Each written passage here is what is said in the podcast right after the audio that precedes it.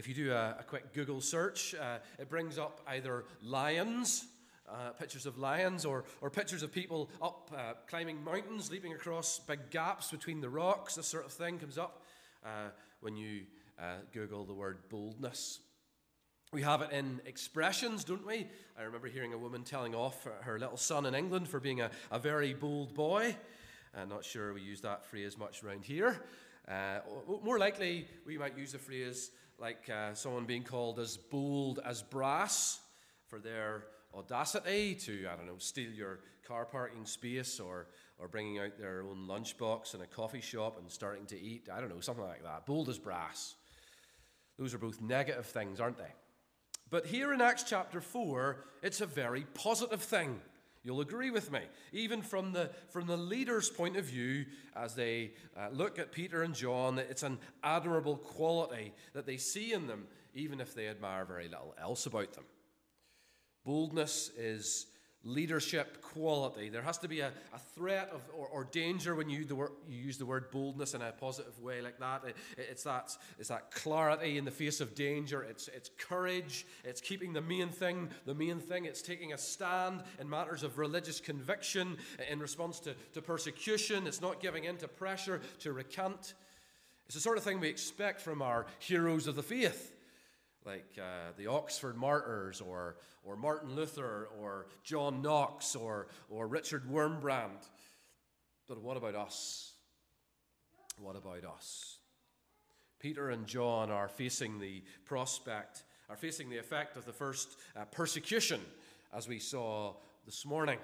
Strange as it may seem, they've been arrested and spent a night in the cell for healing a lame man at the beautiful gate of the temple. Although, of course, it's the preaching that's really done it. Isn't that right?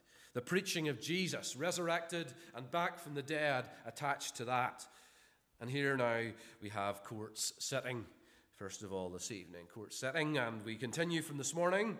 Uh, at the trial the next day, they're hearing before that supreme judicial, ecclesiastical, and administrative council of the Jews, the highest court of the land, where they find themselves, the Sanhedrin the high priest there, the, as is the former high priest, and the Sadducees, and they, uh, they, they, they make up most of that council of 70 men.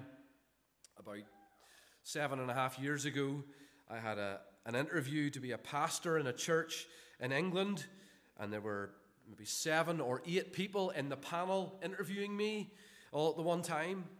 I didn't get the position, you probably guessed that, but, but it was a scary enough grilling experience, and they were basically on my side. Peter and John faced 10 times the number, and they weren't on their side. This is, this is no easy thing. Jesus has promised that his followers would receive the same treatment as him. We read about that in John chapter 15. Remember the word that I said to you, Jesus said. A servant is not greater than his master. If they persecuted me, they will also persecute you. And indeed, Jesus was before the same Sanhedrin too in, in Matthew 26. And the council are seeking false testimony that day on Jesus, and they have many witnesses come forward, but they can't get two of them to agree, which has to happen before any charge can stick. And they eventually get two uh, to say that, that he has said that he, he will be able to destroy the temple of God and rebuild it in three days. But Jesus, well, he doesn't utter any response. He was actually talking about himself as the new temple, a place of worship in the new era. And then the high priest Caiaphas, he presses him further with this, with this clear lack of, of credible witnesses. He, he wants to implicate Jesus with his own words. And so he asks him straight out. He, he says, Are you the Christ? Are you the Messiah? Are you the expected servant of the Lord? And Jesus tells them, I am. And then, those words are are, important, aren't they, when you think about Moses? I am. And, and that he also says that, that he's the Son of Man, and then he'll be seated at the right hand of power and coming in the clouds of heaven. And Caiaphas, he tears his clothes. That's what he does. He calls it blasphemy. And he declares that Jesus deserves to die. And then they hit him, and they spit on him, and his face, and they, and they mock his prophetic abilities. Peter was there too that day. But Peter isn't bold. Peter is, it says in the text, is following at a distance that day. Peter's keeping back. He's hedging his bets. He's self preserving. He's, he, he's double minded. Peter is in the very next part of Matthew 26, just about to deny Jesus three times. But Peter's a changed man by Acts chapter 4 because he's seen the risen Christ. He's had breakfast on the beach with him, and he's even watched him leave for heaven in that glorious ascension. And he's received the promised Holy Spirit at Pentecost, and that's made all the difference. Because now he's showing courage and single mindedness and backbone and leadership. It's always good to have preachers who preach with boldness. I think you'll agree with that. Lily livered, soft touch, sitting on the fence Christianity is not what you want to hear from the pulpit. You know that. You want conviction, you want clarity, you want the man up here to say what he, what he means and, and mean what he says. You want him to, to lead and teach and point to Jesus. And Peter has done that without pulling any punches in chapter 3 as he preached that sermon to those who've gathered the people at Solomon's porch. And now he's just done the same before the Sanhedrin, which takes some guts. In the Sanhedrin, in the court hearing, they're, they're surprised by what they're hearing. We're told they're astonished. There in verse 13. They're fishermen. These are not men eloquent of speech or experienced in matters of the law. They've, they've no training in, in their, the rabbinic school like, like these men. They, they hold no positions recognized in religious circles. The boldness of Peter and John surprises them. That straight to the point, open, frank, honest, strong message. Well, it's a shock for them to hear that. We have the text of what Peter said. John, we don't, but, but it's, it's similar for sure. The fact that he's standing in front of the leaders of the nation with all their power and pomp and authority, that's bold and gutsy, isn't it? The, the, the, declaration that Jesus is the only way, there's no other name under heaven given among men by which we must be saved, that's, that's bold and gutsy, isn't it? The, the, the you crucified him part of verse number 10 eh, is, is bold and, and gutsy. There are things you might think and know, but not come out with them in the House of Lords that's another matter, isn't it? The council are impacted by the boldness of these two men, but notice they're not impacted by the message. That repent and believe, Jesus is the only way message from Peter and John, the, the presentation of the gospel, the, the, the God, man, Christ response gospel. It's a good way to remember it. When you're telling someone, God, man, Christ, response, tell that story, that, that's the gospel. Same gospel for the regular person as well as, as the well to do, the leader of a modest home and the leader of the nation, same, same message. They remain unmoved by that, unresponsive, un, unrepentant, dead in their sins still. Perhaps some will later believe, but not today, not publicly people can remain unmoved, even with boldness, conviction, clarity, and courage that, that happens as court sits. Secondly, notice council's quandary. The prosecution's case is that Peter and John are spreading the teachings of the risen Jesus, and they want it to stop. They want it contained.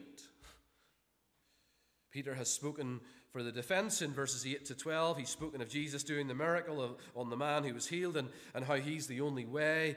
Verse 14 says, They have nothing to say in opposition. They're stuck, aren't they?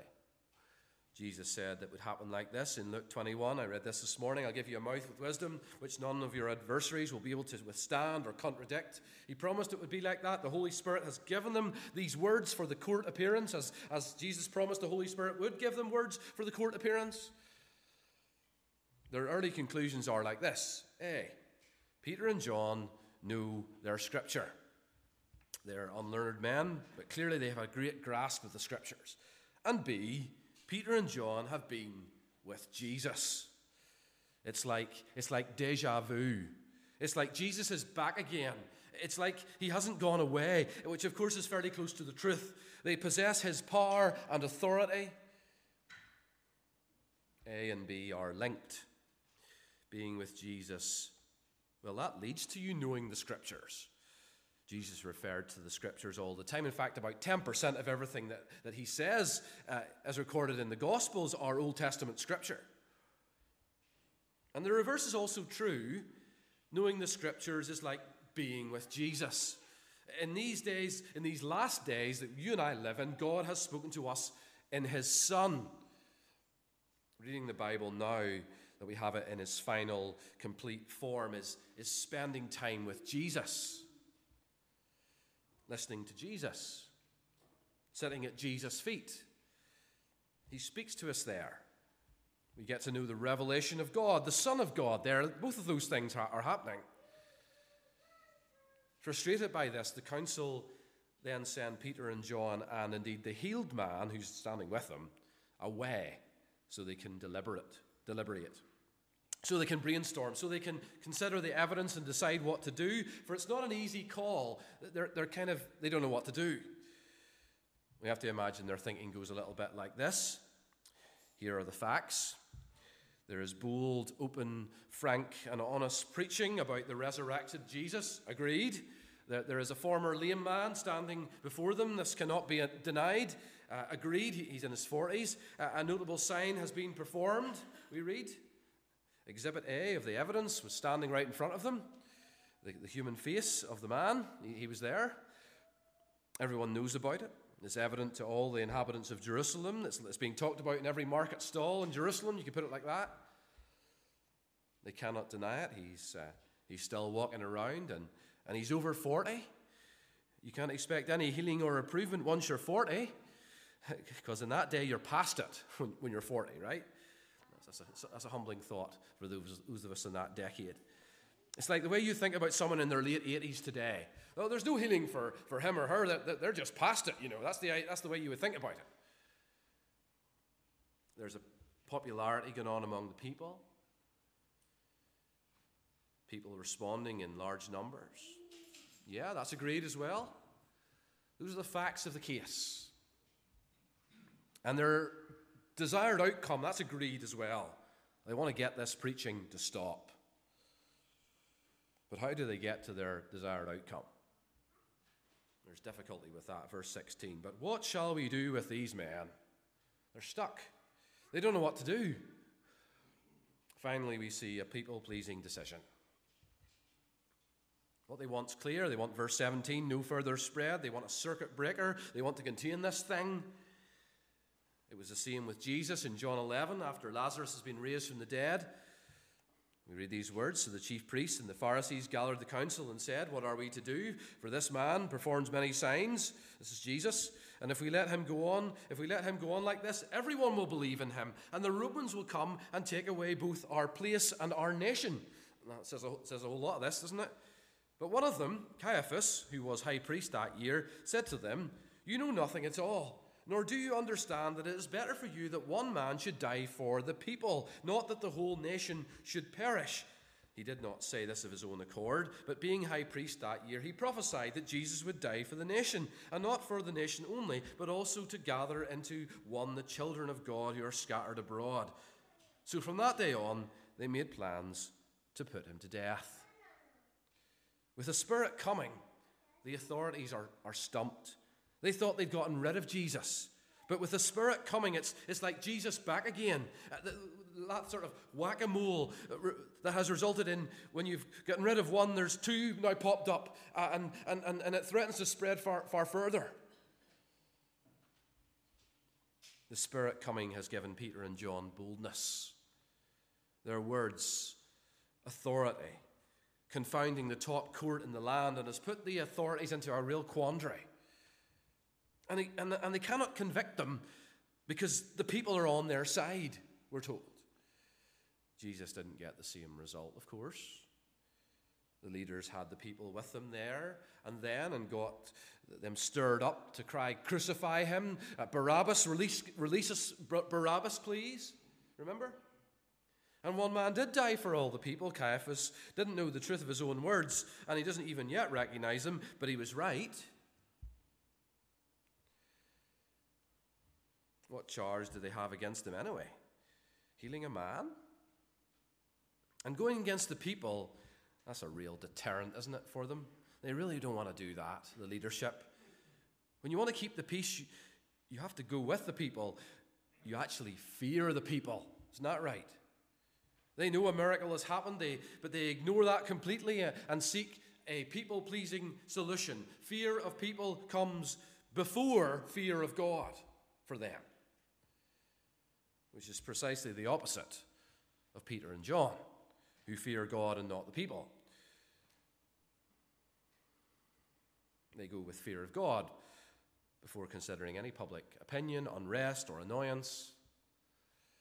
They preach on even when the message is tough to take or even when the authorities tell them to stop. What they actually come up with to do here is merely to warn them, uh, to, to, to warn them to stop preaching. Verse 17. But in order that it may spread no further among the people, let us warn them to speak no more to anyone in this name. No preaching. No witnessing either, of course. No speaking about Jesus. Cease and desist.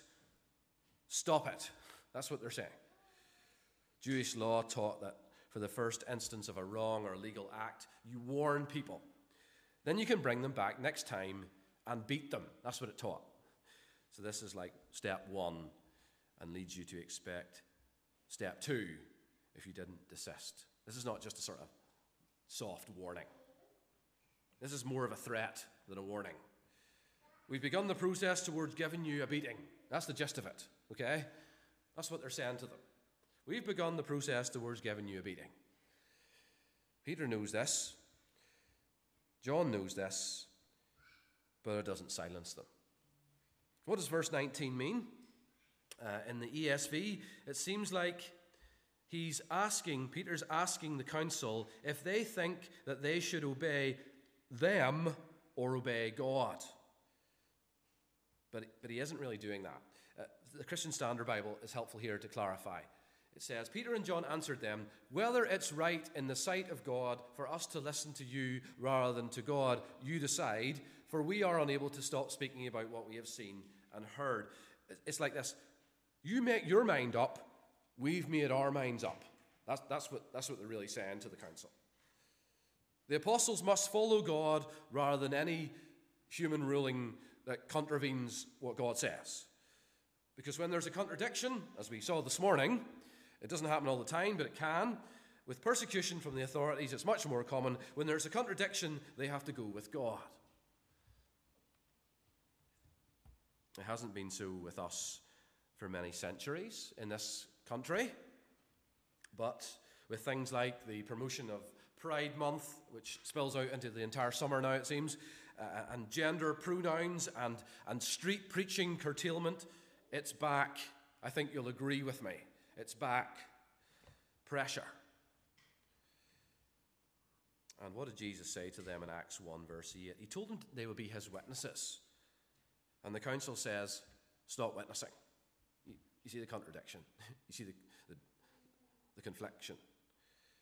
The two are in conflict.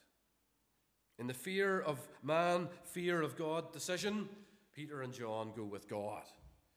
And here in the will of man, will of God decision, who are you going to obey? Peter and John again go with God.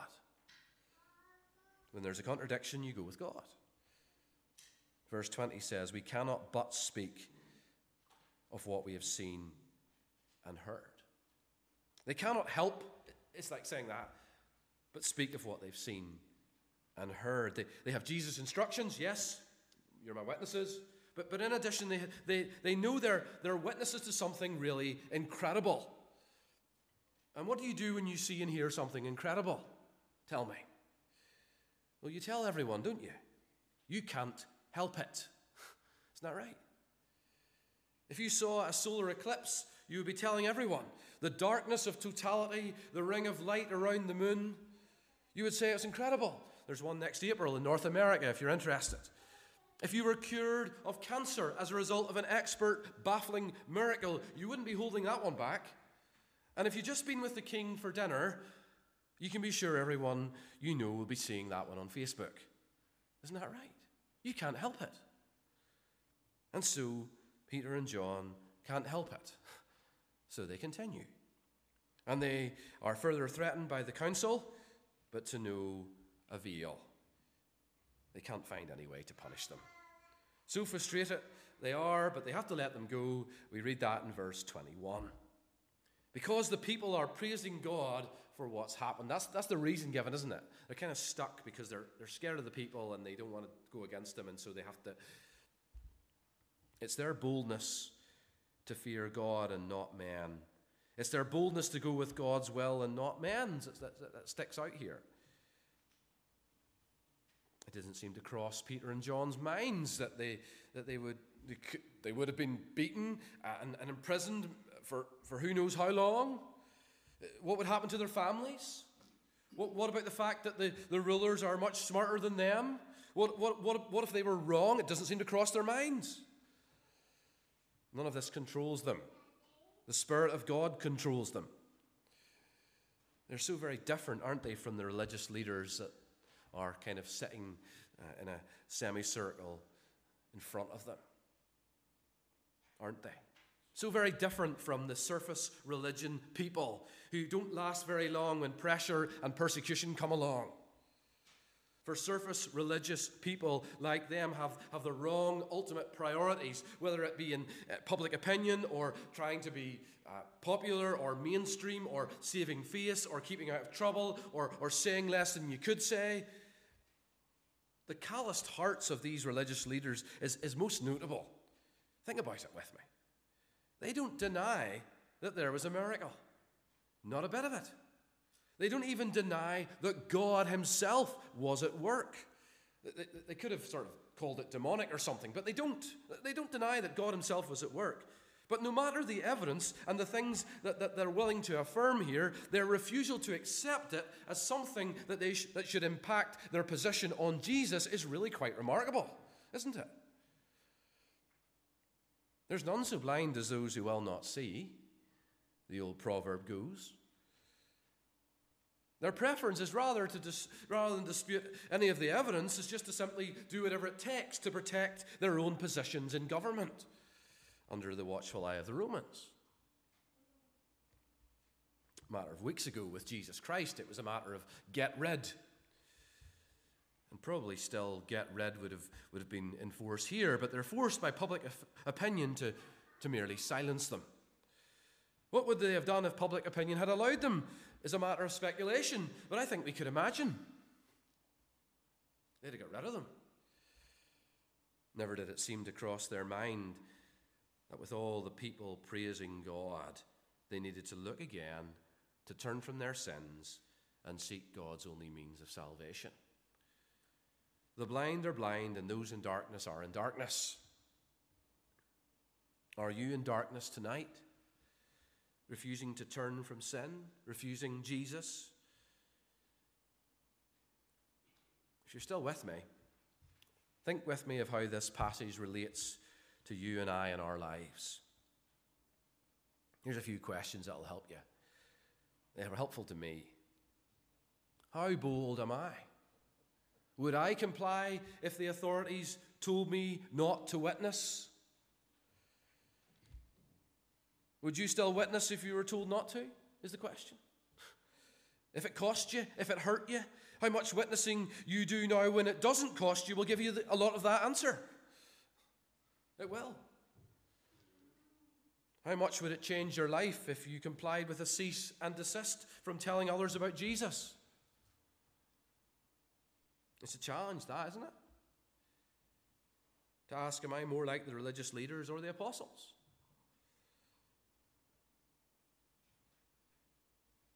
Am I more surface or real? What do we do if we sense how fearful and timid we are? We spend more time with Jesus. We spend more time in His Word and around His people. We, we seek to say yes to the Spirit's leading instead of our own way, which will lead us back to the self preserving, fence setting way of, of, of kind of preserving ourselves as a top priority. And I want to tell you that it's not unimportant which one of these you are, according to Jesus. Because it's the cowardly that end up in the lake of fire, according to Revelation 21. And in Luke chapter 9, he says, For whoever is ashamed of me and of my words, of him will the Son of Man be ashamed when he comes in his glory and the glory of his Father and of the holy angels. Or to put it more positively, 2 Corinthians 3, verse 12, since we have such a hope, we are very bold. Since we know the hope of Christ, since we know the way of life and future and glory, since we have the Spirit, we are different. We are empowered for more. We're given the same spirit of boldness. We're very bold, God's word says.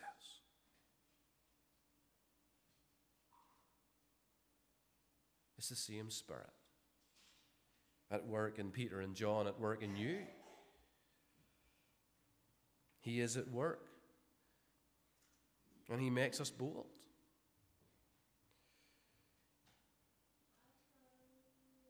Shall we pray for a moment before we sing Christ is risen, is risen indeed? Our Father in heaven, we hear the challenge. We hear the boldness of Peter and John, the apostles of Jesus. Give us the grace to be bold this week with the opportunities that arise. Not lily livered, weak, or half hearted, but seeking to honor our top boss, whose name is Jesus. We pray this in his name. Amen. Christ is risen